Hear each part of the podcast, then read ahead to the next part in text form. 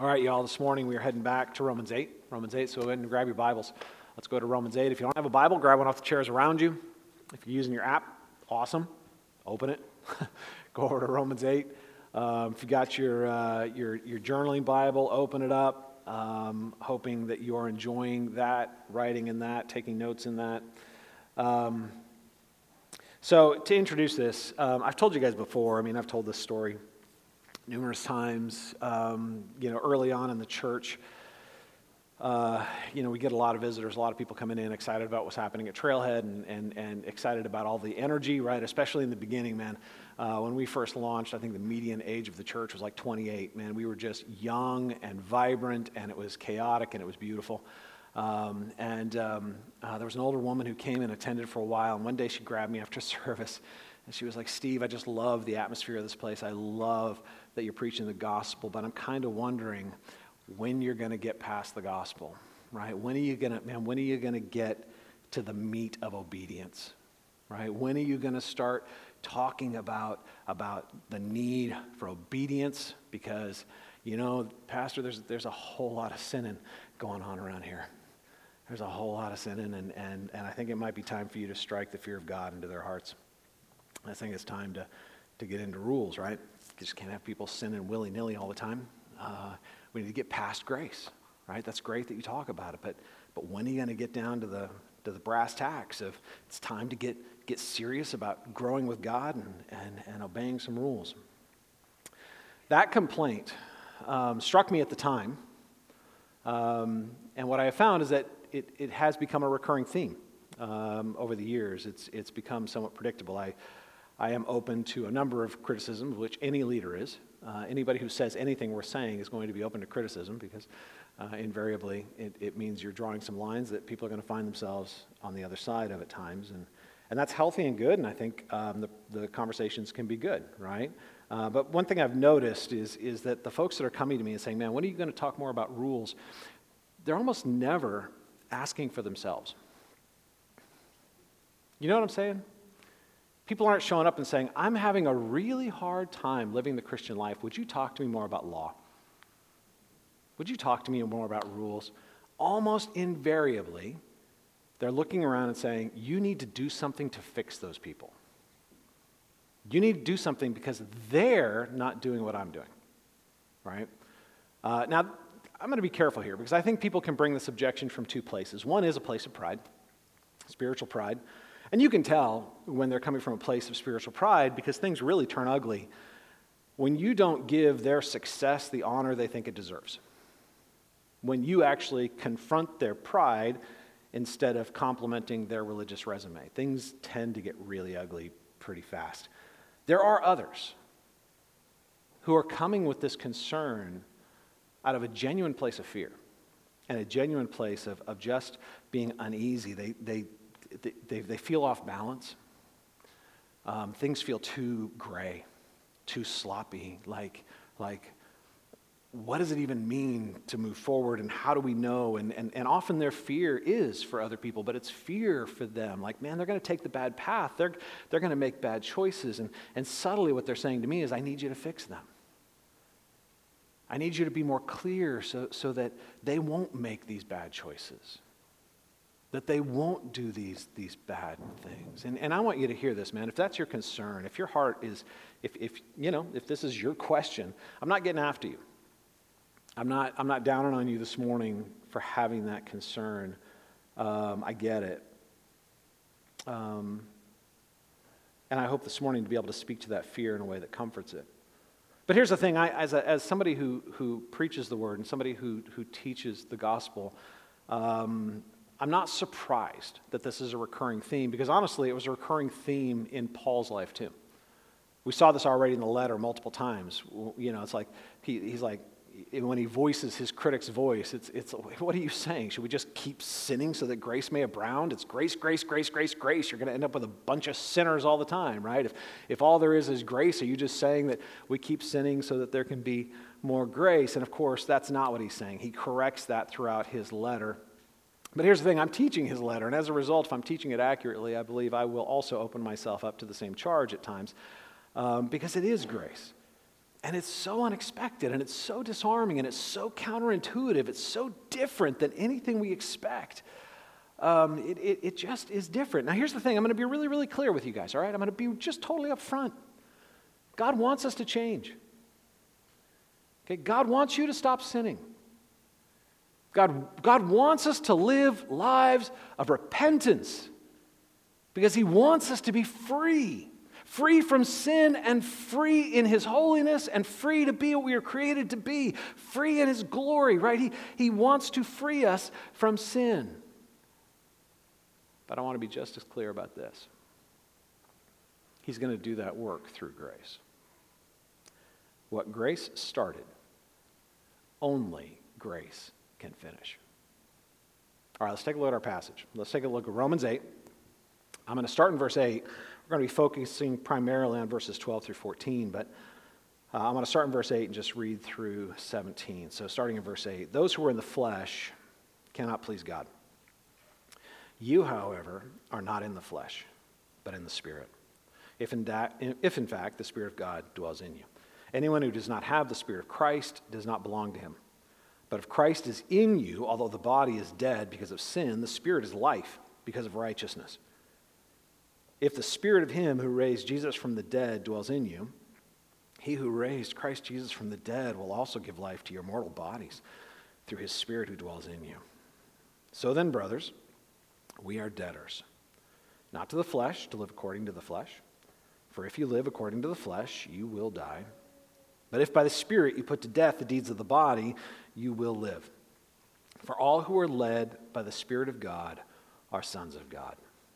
For you did not receive the spirit of slavery to fall back into fear, but you have received the spirit of adoption as sons, by whom we cry out, Abba, Father.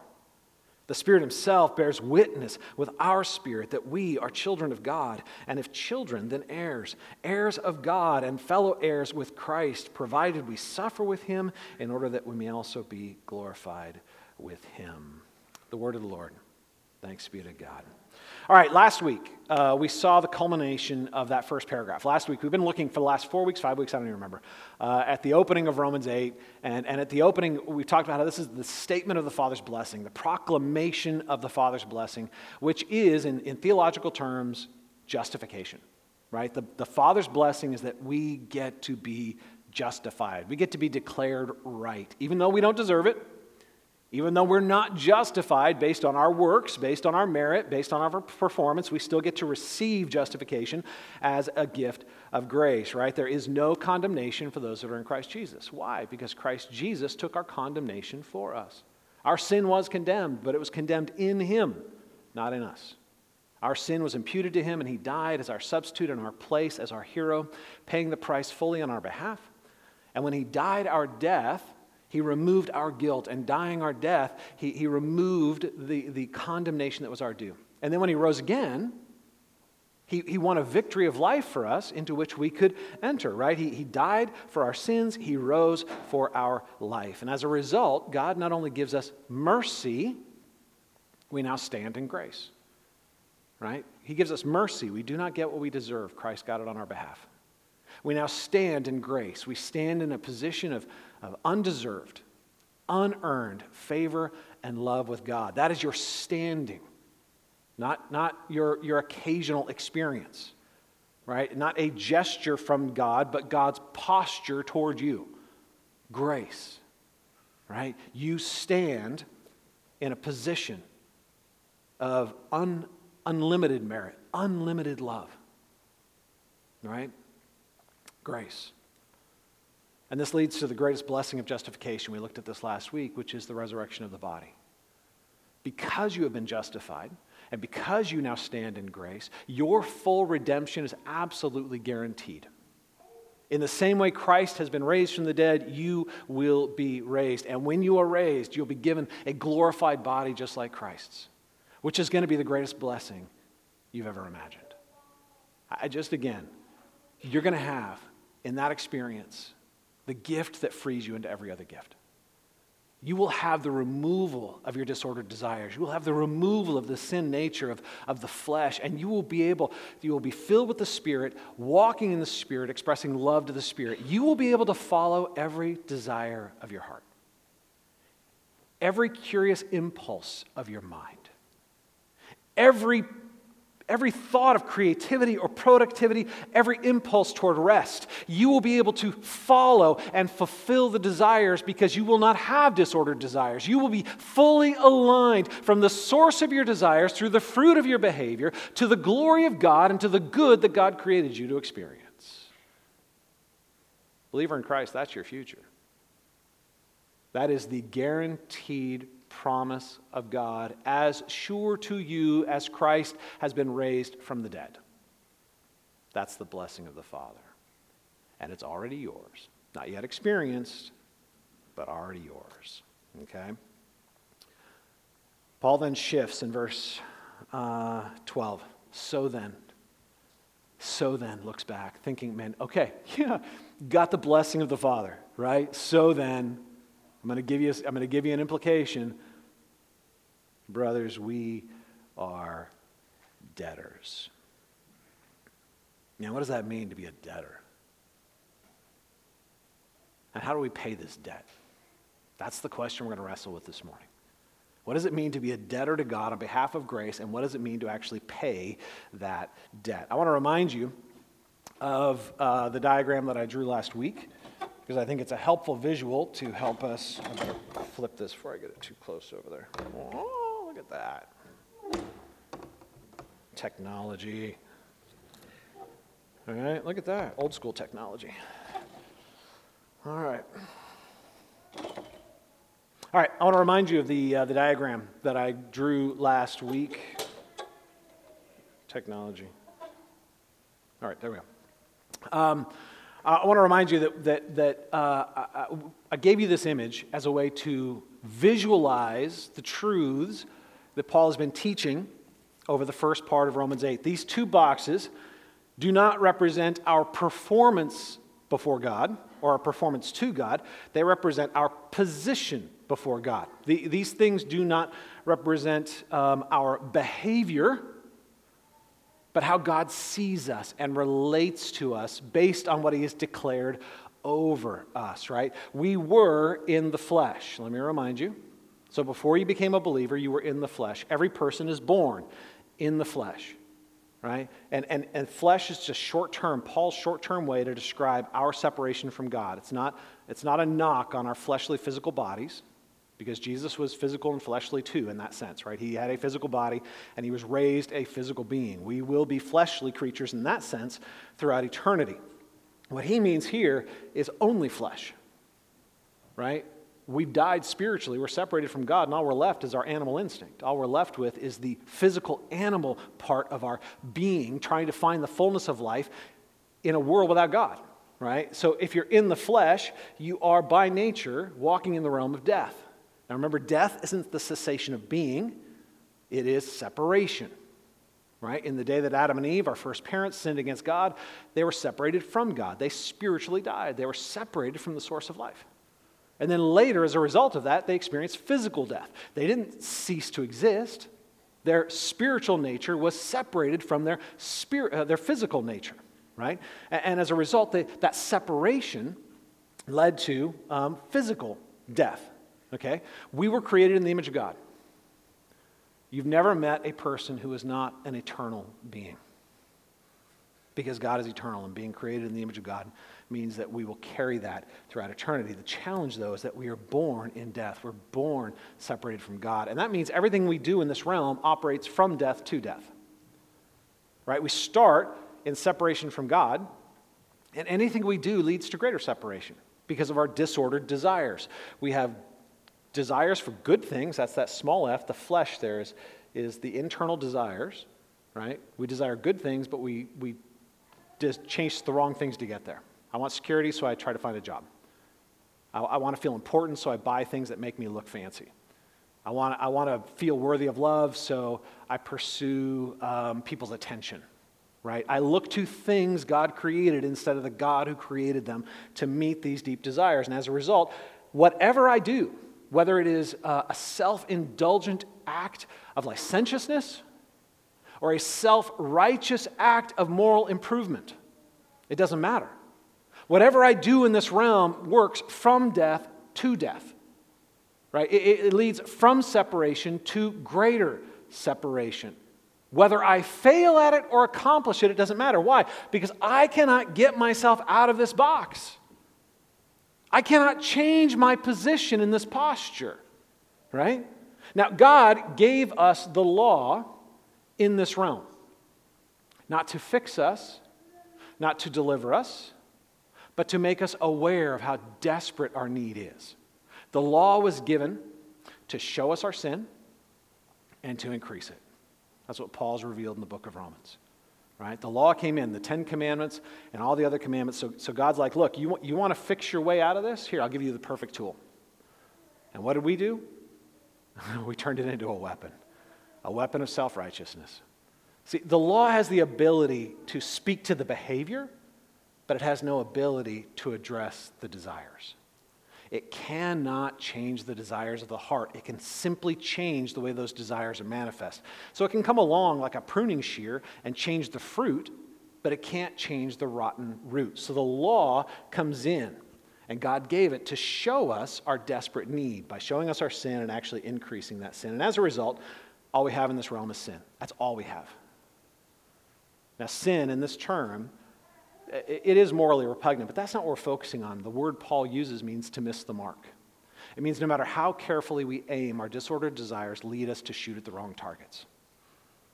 You will never end at the fullness and the flourishing of life. You will never end where you're really wanting to go.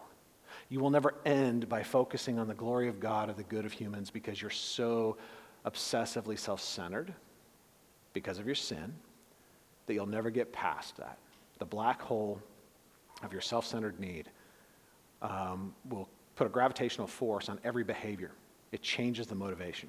So everything that's in here is trapped in here. Now, by a gift of grace, we're able to move from here to here, right? Because Jesus came and died for our sins, took our place, was our substitute in death, and rose again on our behalf. The Father sent the Son on mission. The Son accomplished the mission by dying and rising again. And when we believe in Jesus and we receive that gift of grace by believing the gospel, we are indwelt by the Spirit, and we are now in the Spirit. This is a fundamentally different way to stand before God. Doesn't mean our behaviors change. That's not the focus. The focus is our position has changed. We're now in the Spirit. We're no longer in the realm of the flesh. We are in the realm of the Spirit. And as a result, we work from life. We're now connected to God, the source of life, right? And we work from life to life, right? So, so as we grow in, in, in that connection with God, in that humble dependence on God, in that experience of God's presence, it awakens within us a deeper motivation, a deeper desire to experience more. And we work from life to life, from connection to greater connection, okay? And, and, and that's because we're operating not with law, but with grace. We're no longer simply trimming the outward manifestations of the behavior. Grace comes to bear on the inward motivations. Love does in us what law could never do. It actually meets our deepest needs for security, for rest, for significance, for worthiness of love, right? So we stand in the realm of grace. And no matter what we do, this is our standing. You didn't get in here by earning it. You're not going to lose it by not earning it, right? You stand in grace. That, that's the whole nature of grace. It is undeserved. You didn't, you didn't win it. You're not going to lose it. You didn't earn it. You can't default on it. And as a result, this realm is, is um, characterized by righteousness. First of all, the, the imputed righteousness of Christ. I am covered in the active obedience of Jesus. When God looks at me, he, he sees the, the glowing brilliance of Christ's obedience. But more than that, as I experience the imputed righteousness of Christ, I grow into the imputed righteousness of Christ. I become more righteous. I become more like Jesus. This is a realm where I'm working from life to life, where I am experiencing grace upon grace upon grace upon grace, and as a result, I am standing in his righteousness and becoming more righteous. Okay? That's our standing no matter what our behavior, because it's not dependent on our behavior. It never was. We didn't get here by doing the right things. We're not going to lose here by doing the wrong things. Y'all with me so far? Okay? Now, one thing we imported with us was the small f. we now have a new standing before God, but we still have the disordered desires of our hearts. We're no longer in the flesh, but the flesh is still in us. It's not my position before God, but it is a restless motivation that still wrestles to take control of the motivations of my heart. Um, and so, as a result of that, this creates an internal conflict between the spirit and the flesh. Because I have the spirit in me, those who are in the spirit have the spirit in them. You're indwelt by the spirit, every believer is. You have within you two competing sources to take control of your motivations, right? And this creates an internal conflict, right? And, and this is what Romans 7 described, right? I have within me this desire to live to the glory of God, to experience the fullness of God's presence, to be what I was created to be in God's glory. But I also see a different law at work in the members of my body. I see different impulses. I see insecurity and fear. I see jealousy and lust. I see, I see anger and, and defensiveness. I, I see, I see uh, prideful condemnation of others and, and prideful self justification of self. These things are just at work within me. These disordered desires are still present. And as a result, we struggle. We are tempted. We stumble. And we fail. We know God wants us to be like Jesus. We know God wants us to be holy. He wants us not just to have the imputed righteousness of Christ, He wants us to be righteous ourselves. We know this, we just can't seem to get there. So, this is the critical question What do we do with this struggle? What do we do with that failure? What do we do with, with this difficulty? Because as Paul says, we are debtors. We've received the incredible gift of grace. And we are debtors to that grace. And I think each one of us who have received that grace would say, Yes, I want to walk in a manner worthy of that grace. The question is, how? How do I get there? What do I do with this internal conflict? What, what do I do when I find that even my good works are motivated by evil motives? Even my attempts to look religious and be good are often motivated by this internal need to be seen as important or seen as valuable or seen as successful or, or seen as worthy of love. What do I do when I find that, that the motives below the motives below the motives there it goes so deep?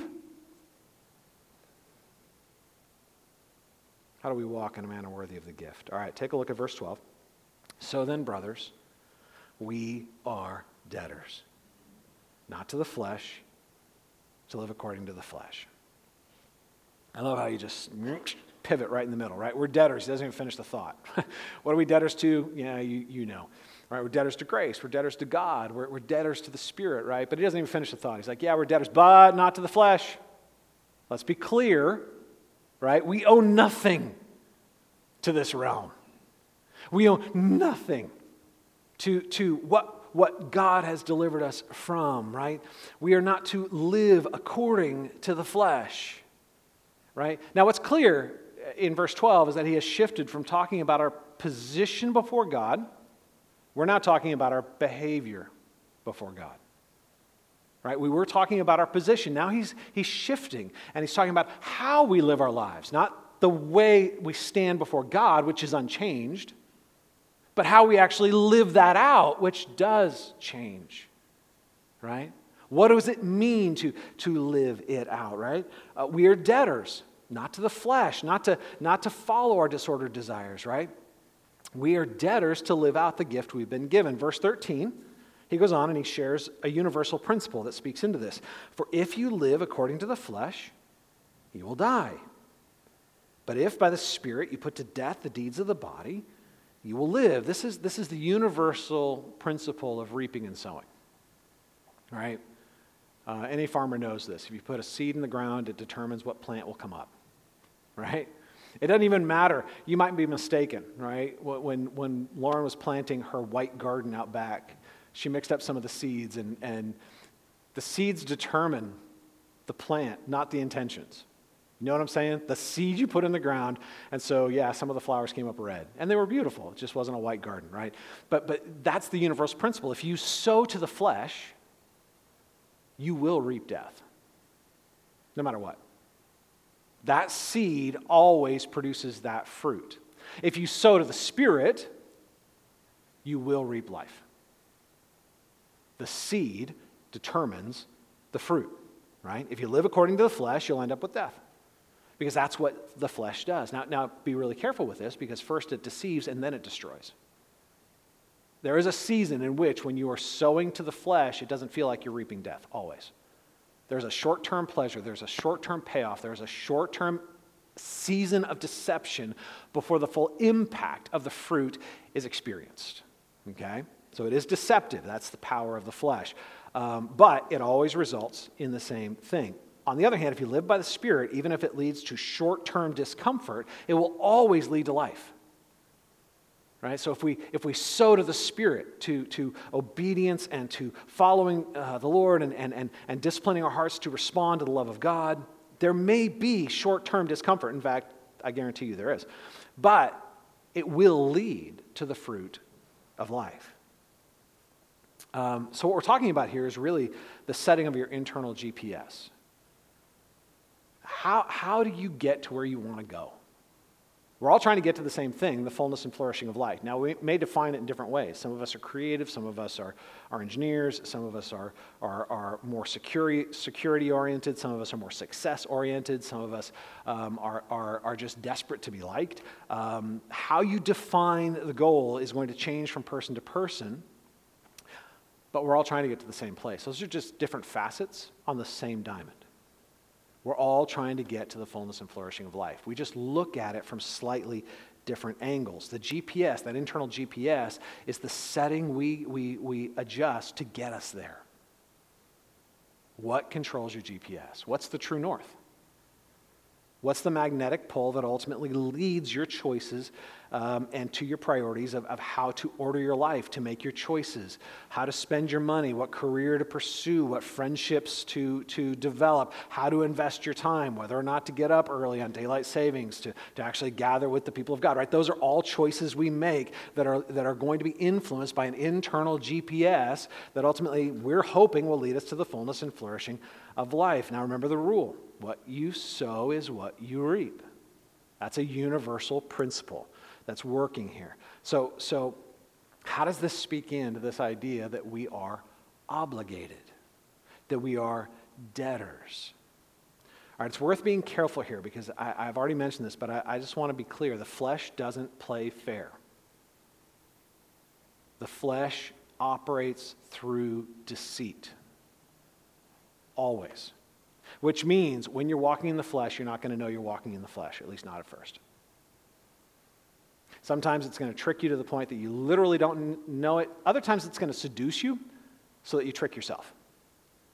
So that you don't see what you actually know to be true. You just don't want it to be true, so you just choose not to see it as true.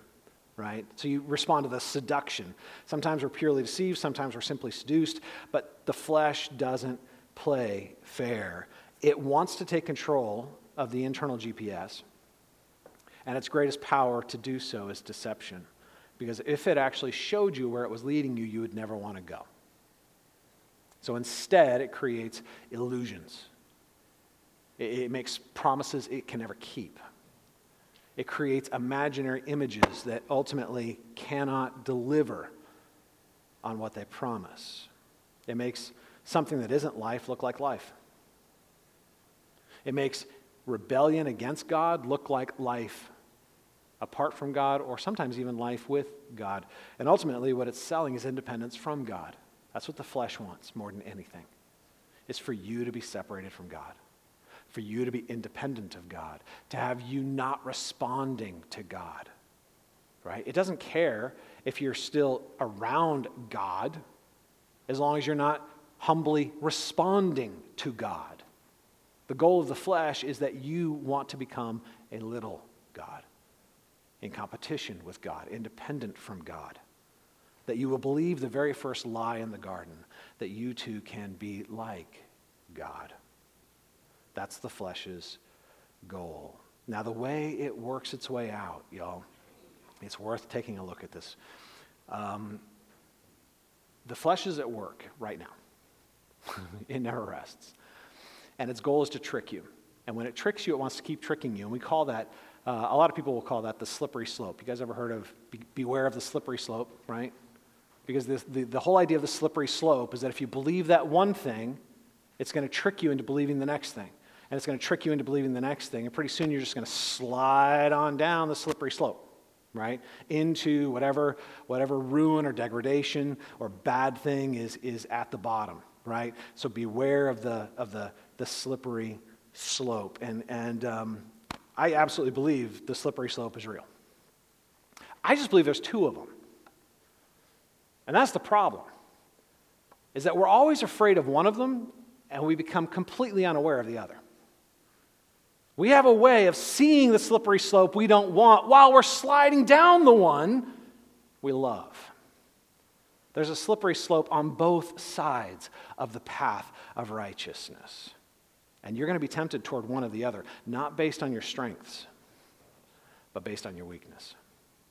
Because the flesh is always at work, not in your strengths, but in your weaknesses. And it's going to deceive you into thinking that your weakness is your strength. It's going to deceive you into thinking that you can be independent this way. As long as you're avoiding the problem over there, you're safe. And the farther you get away from that problem over there, and while you're backing down this slippery slope, yeah, you're getting farther from that one, but you're also getting farther away from the path of, of humble dependence and righteousness. So I, have used this paradigm before. Um, and I'll, I'll, use it again this morning. It's, it's somewhat helpful. It's, it's, it's a little simplistic uh, because it is a, a spectrum, um, but rule keepers and rule breakers. Okay, I'm going to work with that this morning. And again, it is a spectrum because even rule keepers are rule breakers in some situations, and rule breakers are rule keepers in other situations. Okay, so I get it. It's, it's more complex than that. But I do believe that we have general natural inclinations toward one or, or the other, right? So let's first of all talk about the rule breakers. The rule breakers Think about it like this um, if, you're, if you're a cow, not insulting you, just a metaphor, you're a cow and you're in, you're in a pasture and there's a fence around the pasture, okay? The rule keepers think the fullness and flourishing of life is inside the fence. And in fact, the fence itself is really scary because it gets close to the not life. And so my goal is to stay in the very center of the pasture and I'm going to stay right here. I'm going to obey the rules because when I do, that's going to be good for me, right? And, and look at all those stupid people over by the fence. Get away from the fence, people, right? Rule breakers, on the other hand, are constantly by the fence because they're convinced that the fullness and flourishing of life is just on the other side right? It's on the other side, not over here. Like there's a reason there's a rule here, and it's to keep me away from something good. And so you're always just kind of pushing on it and leaning on it, sticking your head out, you know, chewing on the grass right outside. It's like, how close can I get without actually going over? And then occasionally the fence gives way, and you're like, well, I'll just wander around a little bit, right? It's cool. Look at the good grass. And I can go back Whew, I'm safe, right? And, and so you know where you can break the rules and you know where you can get out. And man, that grass tasted good, right? So you got rule keepers, you got rule breakers, and I know it's an oversimplification, uh, but I think it's helpful. Here's the thing with rule breakers rule breakers believe that the fullness and flourishing of life is going to come um, by ultimately indulging desires. Now, those desires aren't just like we think immediately of fleshly desires like, like lust. Yeah, that, that, that's included, but it's more than that. It can be desires for security, desires for significance, um, desires to be worthy of love, like, like, like, you know, having enough followers on Twitter so that I can feel like, yeah, people like me, right? That, that it can be all these things. But what's going to end up happening is over time, rule breakers are going to um, step into places, into behaviors, into patterns they know God doesn't want them to. Right? God gave us good gifts, and then He gave us boundaries for those gifts. And He said, This is where you're going to receive the good of those gifts. And what we do is we step outside of those boundaries, we take those gifts, and we're like, Yeah, I think it's going to be better over here. I think it's going to be better like this. I think it's going to be better in a way that, yeah, maybe this isn't the way God designed it, but I'm, you know, it's a good gift, and this is where I want to go with it, right? And so what ends up happening is you end up giving yourself over to the flesh through a path of self indulgence. And often the rationale behind it goes like this I'm already forgiven. So why struggle? I stand in grace. So why not sin? There's no danger. Right? Steve already showed me. I'm secure. So I'll just sin. Right? I'm already forgiven. That's not like I'm, you know. And then pretty soon, that shifts from just a momentary excuse of, yeah, I know there's grace, to a little bit more of a posture of self justification. Like, you know, I got to be true to myself. This is, I just have to be true to myself. Right? This is, this is, it's so important for me to have integrity. And I can't have integrity if I'm not being true to my true desires, if I'm not fulfilling my, my, genuine, my genuine self, right? And then that leads to this next level of, of self justification. Surely God wants us to be happy. Would God have given me a desire he didn't intend me to fulfill? Surely not. If I'm going to have integrity, if I'm going to be true to myself, if I am going to, to live a genuine and full life, I have to be true to myself. See, this path assumes that God either doesn't really care about the boundaries that He has set up, or He didn't really mean what He said. Right? So here's the thing is, is when we're sliding down that slippery slope, we stop seeing disordered desires as disordered. We start thinking of them as healthy, good, natural, and needed. Right? Pretty soon we're sliding down that slippery slope. They're just desires that have a right to be fulfilled. Because if, if I didn't have those desires, I wouldn't want to do it. And, and since I want to, that clearly means it's important, right? We feel justified to our sin. And we become protective of other people's sins. They're just being true to themselves, they're just living out their truth. They're just living their life, they're just following their path. They're, they're, just, they're just right. And pretty soon we find ourselves in a position where, where we kind of fancy ourselves as more merciful than God. Yeah, I know the Bible says bad things about that sin, but you know, I just love people. I, I, I'm just, you know, I'm just not a judge. I don't think we should judge. And honestly, I kind of don't think God would either. I, I might even find yourself saying things like, I, I don't think I could believe in a God that. I don't think I believe in a God that judges that. I don't think I can believe in a God that rejects that. I don't think I believe in a God that says those things. And pretty soon, what are we doing? We're not believing in the God who created us in his image, we're recreating God in our own image. We're defining God by the boundaries of our disordered desires instead of exposing our disordered desires to the God who created them. That's a slippery slope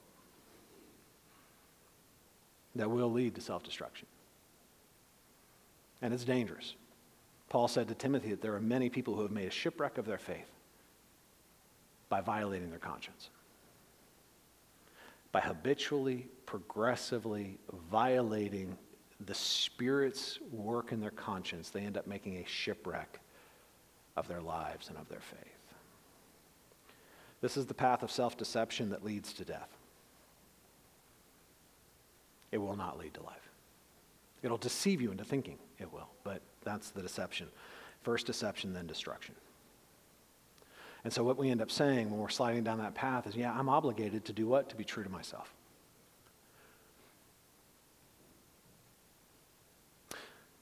There's another group, though.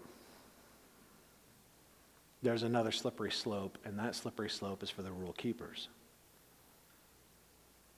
See, they give themselves over to their disordered desires just as much, they just don't see it as easily because their indulgence in disordered desires aren't as morally obvious. Instead of indulging in clearly sinful behaviors, clearly stepping outside of God's design for his gifts, they're manipulating God's good gifts in a way he never intended them to be manipulated. Instead of powering down and surrendering to the flesh, they power up and they try to use the tools of the flesh to accomplish spiritual ends. What they do is they grab the law from the realm of the flesh and they try to import it as a useful tool into the realm of the spirit. They grab this and they bring it over here, thinking, okay, law is going to be more effective than grace. What I really need are rules. What I really need are clear boundaries. What I really need are consequences.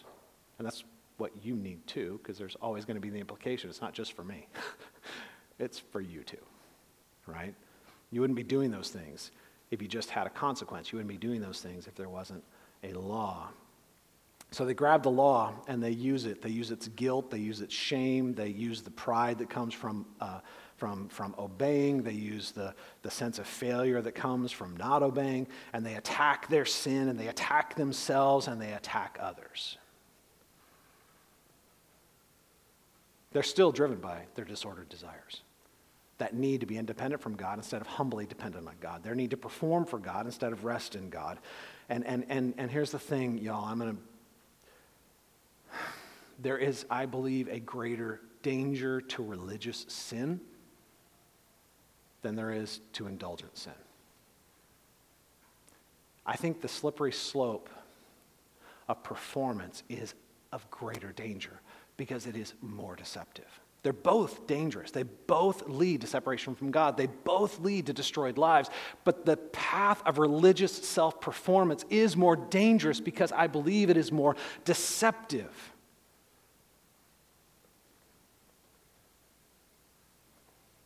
What ends up happening is people are afraid of the slippery slope of liberalism. They're, they're afraid of the slippery slope of self indulgence. They're, they're afraid of the slippery slope of, of, of people that are crossing lines, moral and theological lines into where they're not supposed to go. And, and as they're backing away from that dangerous, slippery slope, they are sliding down into the pride of their own self destruction. And I think that slope has swallowed just as many, if not more, religious people than the slope of sinful self indulgence. Few things are more dangerous than obedience without love. Did you hear me? I don't know that anything is more dangerous than obedience without love. Think about the older brother in our story. Who ended up at the party of grace?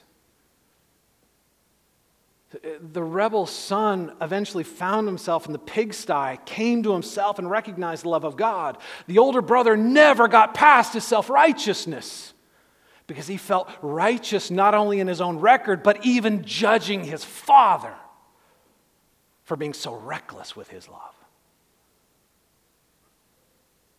Think about the Pharisee who comes to the temple to pray, and while the tax collector is on his face, simply saying, God, be merciful to me, a sinner, he's standing there saying, God, I thank you, I'm not him.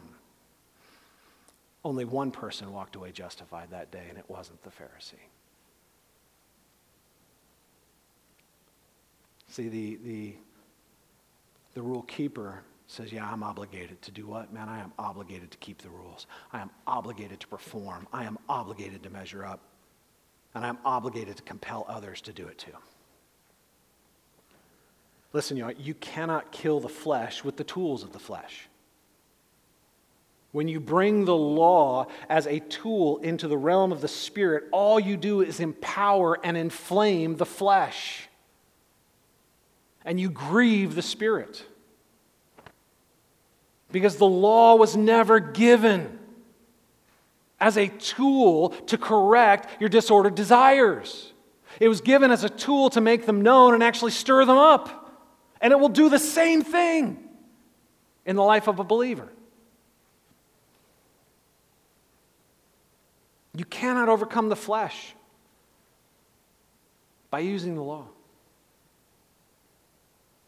And I think that's where I've often been.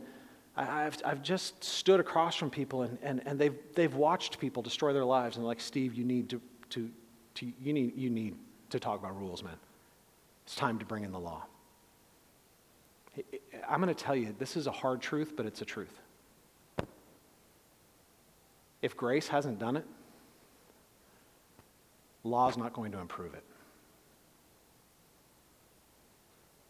If it's not accomplished by grace, you're not going to make it any better by introducing law, you're going to make it worse.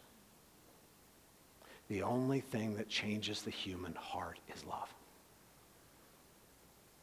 And if love doesn't do it, nothing else can. There's only one way to win this fight, and that is to be led by the Spirit. Take a look at verse 14. For all who are led by the Spirit of God are sons of God. So I want you to see something here. Paul says that we're under obligation, and then he doesn't give us anything to do. Like there's no command here. He doesn't say you're under obligation, now go do this. He says you're under obligation. Let me remind you of this incredible truth. Right? That's all there are. No commands to be obeyed, just truths to be believed, trusted, and lived out. Our obligation to God isn't met by performing for God or trying to manipulate God through our good works. Our obligation to God is met in our relationship with God, in responding to God, in loving the God who loves us. Those who are led by the Spirit of God are sons of God. This is relational language. Yes, it means obedience, but obedience that flows from relationship, not obedience outside of relationship. This is the way love works. Love obligates love. Y'all, uh, think about it. What does it mean for me to be indebted to Lauren? Like I owe Lauren a debt. We've been married for 32 years, it'll be 33 years in August. And I was a mess when we met. Right? I've said before, man, Jesus saved my soul, Lauren saved my life. And it's true. Like, like I was an absolute mess before I met that woman. And, and, and, and I cannot tell you how indebted I am to her for the years and years and years of, of just faithful friendship and love and tolerance for my brokenness and, and meeting me in my pain. What does it mean for me to be indebted to Lauren? Does it mean that I owe her gifts? That I owe her good works? That I owe her flowers? Would that pay the debt if I gave her flowers and every time I did it, I took an Instagram photo of myself looking great? Flowers, perfect husband, hashtag, right? Is that, is that going to meet the debt? Does she want flowers or does she want to be cherished? Does she want gifts or does she want a heart that is absolutely broken in gratitude and love? The gifts must be an expression of the love, or the gifts become themselves part of the offense. Somebody who tries to win love through performance violates the very terms of love. Love obligates love. The problem is we're broken, y'all.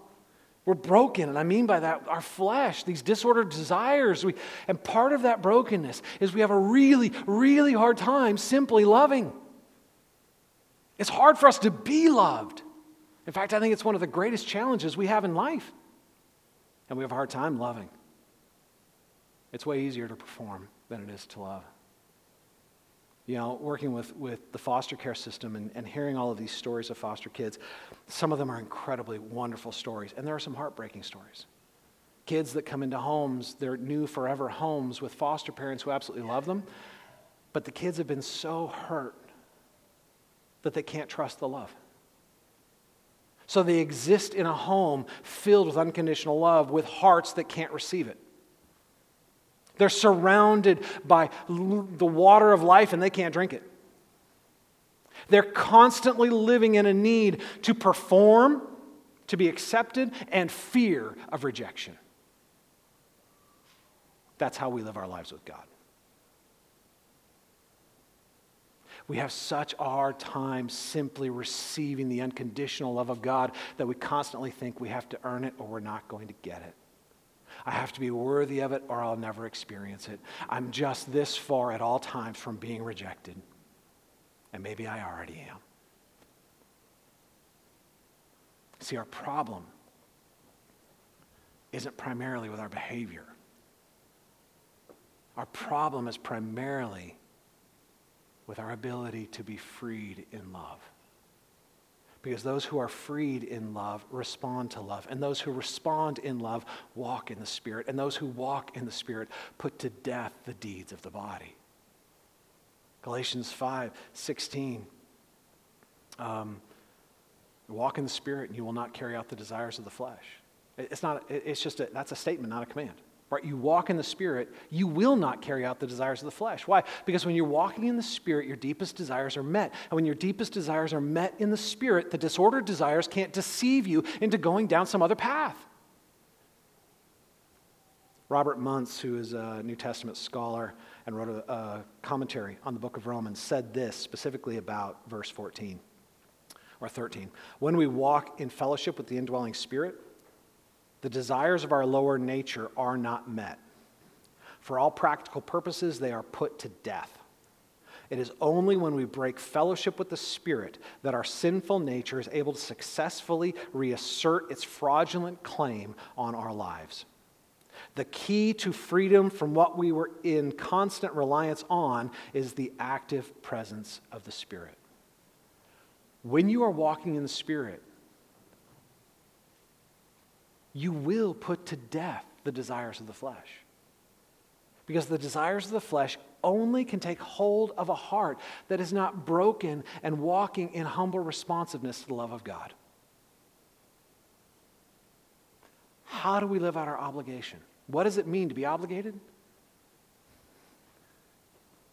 It means to have broken hearts of humility and gratitude, growing in love for the God who loves us. It is the only path forward to living out this reality and this truth. Because when we are walking in the Spirit, we will not carry out the desires of the flesh. We will experience the change we crave. We will experience the victory we can't accomplish on our own. We will see God doing in us what we could never do for God. Love obligates love. And what grace began, only grace can finish. I'm going to close this word of prayer. So we're going to stop for today. Uh, we're going to share communion, and, um, and then we're going to sing. Let me pray for us. Father, we thank you that, um, that you have given us this gift of grace, that you have freed us into um, not only the positional righteousness of Christ, but into this active relationship with the Spirit. That you have drawn near to us in love, that you have, in fact, taken up residence within us. Not to be a watchdog, not to be a policeman, not to, to recreate the experience of law, but to invite us to the table of grace, to drink at the fountain of your love, to, to be brought into the warm embrace of your acceptance. Lord, will you awaken our hearts to that love, to respond to that love, to celebrate that love, to feast on that love? For your glory and our good. In the name of our Lord and Savior Jesus Christ and all God's people said, Amen.